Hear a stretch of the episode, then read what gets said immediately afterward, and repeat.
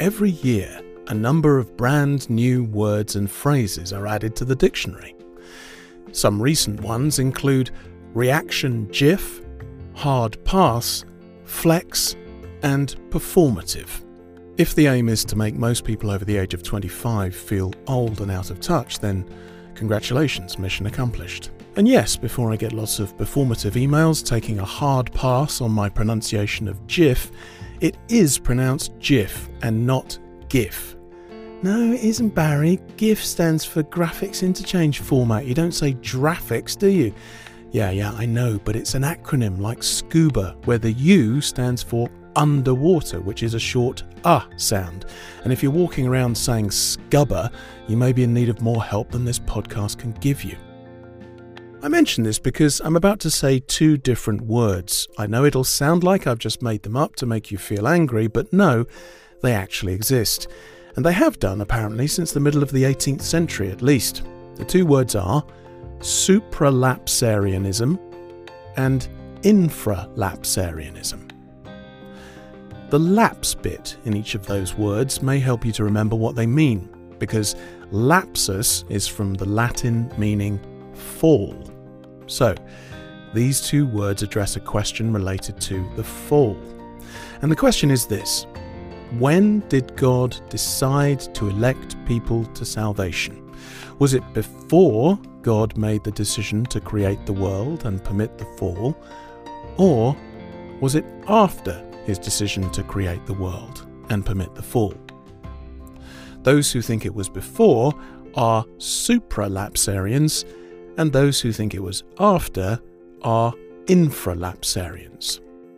Just to be clear, this isn't a question about the order that things happened in time.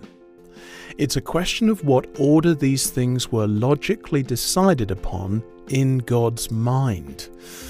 And while there might be a hint of frostiness between supralapsarians and infralapsarians when they bump into each other at parties, great parties they must be, people holding those two positions have a great deal in common, and both fall within the parameters of Reformed theology. After all, they both accept the biblical truth that God decreed all his redemptive acts before he ever created the world and before the fall ever happened. But logically, what came first in God's mind? The decree of election and reprobation, or the decree to create the world and permit the fall? If you take the supralapsarian position, literally meaning before the fall, chances are you have God's sovereignty uppermost in your mind. Before thinking of creating the universe and ordaining a fall, God had first thought to ordain some for life and some for death. The reason he then thought to create the world and ordain a fall was so that the wisdom and glory of his decision to elect some and not others would be displayed. But if you take the infralapsarian position, literally meaning after the fall, chances are you have God's mercy uppermost in your mind. It was after God thought of creating the universe and ordaining a fall that he purposed to show his mercy by electing some to salvation. Infralapsarians would argue, if they cornered you at that party I was talking about, that it makes more logical sense for God to think of election after there are hypothetical people to elect, after he decreed that there would be a fall. Without first decreeing a fall, why would God think to save anyone from that fall? For what it's worth, it's this latter position, the infralapsarian one, that has been held by most Reformed theologians across history. But there are notable exceptions. For example, the Puritan Thomas Goodwin, who held to what has been called Christological supralapsarianism. The end of all God's decrees is the union of the elect with Christ, which is consummated in heaven. The last thing that will happen in time, the consummation with Christ in heaven, was the first thing that God intended in his mind the final union of the elect with Him. Or, to put it another way, God's supreme motive which lies behind the ordering of all his decrees is simply the glory of Jesus Christ. I know, heady stuff. And again, both positions are consistent with Scripture. You can make a reasonable case for both.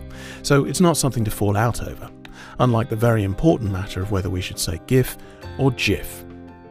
By the way, in real life, I do actually pronounce it GIF. I was just flexing.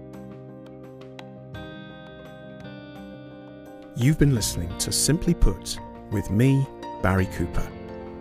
If you like this podcast from Ligonier Ministries, here's another one I think you might enjoy.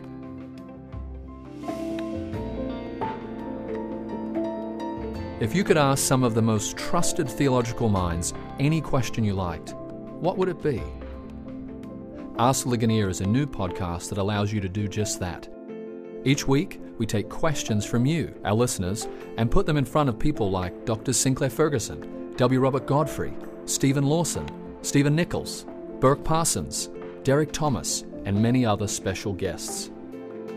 If you'd like to ask Ligonier a theological question for inclusion on the podcast, leave us a voicemail by calling 1 800 607 9386 or record your question on a smartphone and email it to askligoniervm at ligonier.org.